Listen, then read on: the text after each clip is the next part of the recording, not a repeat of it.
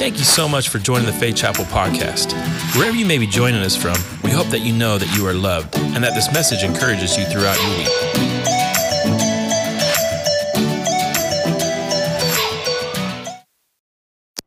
Hey, it's the morning moment. I'm Pastor Brian. Thanks so much for joining me. I hope you had an incredible weekend. You know, we are going to talk about this week uh, how important it is to be teachable, the teachable spirit. Proverbs has a lot to say about it. In fact, I'm just going to give you through Proverbs 1 1 through 7. Proverbs 1 1 through 7. I won't take the time to read it. You can look that up on your own, but I want to give you the product of a teachable spirit, the product of a teachable spirit right out of Proverbs 1 1 through 7. The first one is, of course, wisdom. Wisdom is the fear of the Lord is the beginning of wisdom. Being teachable, gain, you will gain wisdom. The second product is discipline when you are teachable, you are forming disciplines in your life that will help carry over into all the areas of your life, not just spiritual development. Number three is understanding. When you are when you're growing in wisdom, when you have a teachable spirit, you will gain understanding. Six, the Bible says, then all you're getting, get understanding understanding is so incredibly important because as we grow in understanding what happens is is that now we can stay in unity together we're never going to agree on everything but once we understand someone then we're able to understand logically and justify why they're making those choices or decisions and we can grow together and stay and keep in step with them because that's what unity is. Number four is prudence. When you uh, have a teachable spirit you'll become more and more prudent because you'll be gaining in understanding, you'll be gaining in wisdom, you'll be gaining in knowledge, you'll be gaining in, in the ways that, that, that are, are applicably placed in, in, into life. And so you'll be able to gain prudence. The other thing is knowledge. Of course, we've already talked about wisdom, and knowledge goes along with it. And then number six is discretion. You will, you will begin to to be able to operate in a greater sense of discretion when you have a teachable spirit.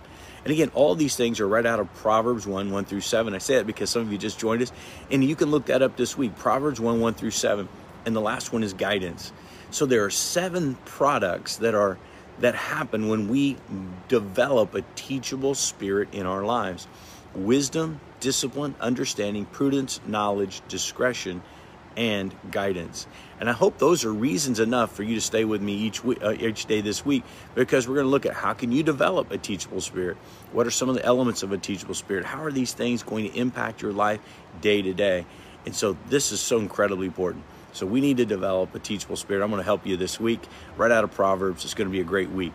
So this has been the morning moment. Thanks for joining me today. Let me pray God's blessing over you as we get started with our week. Father, we need you with all that's within us, we cry out to you because you're the one true God, the living God that seats, that's seated upon the throne.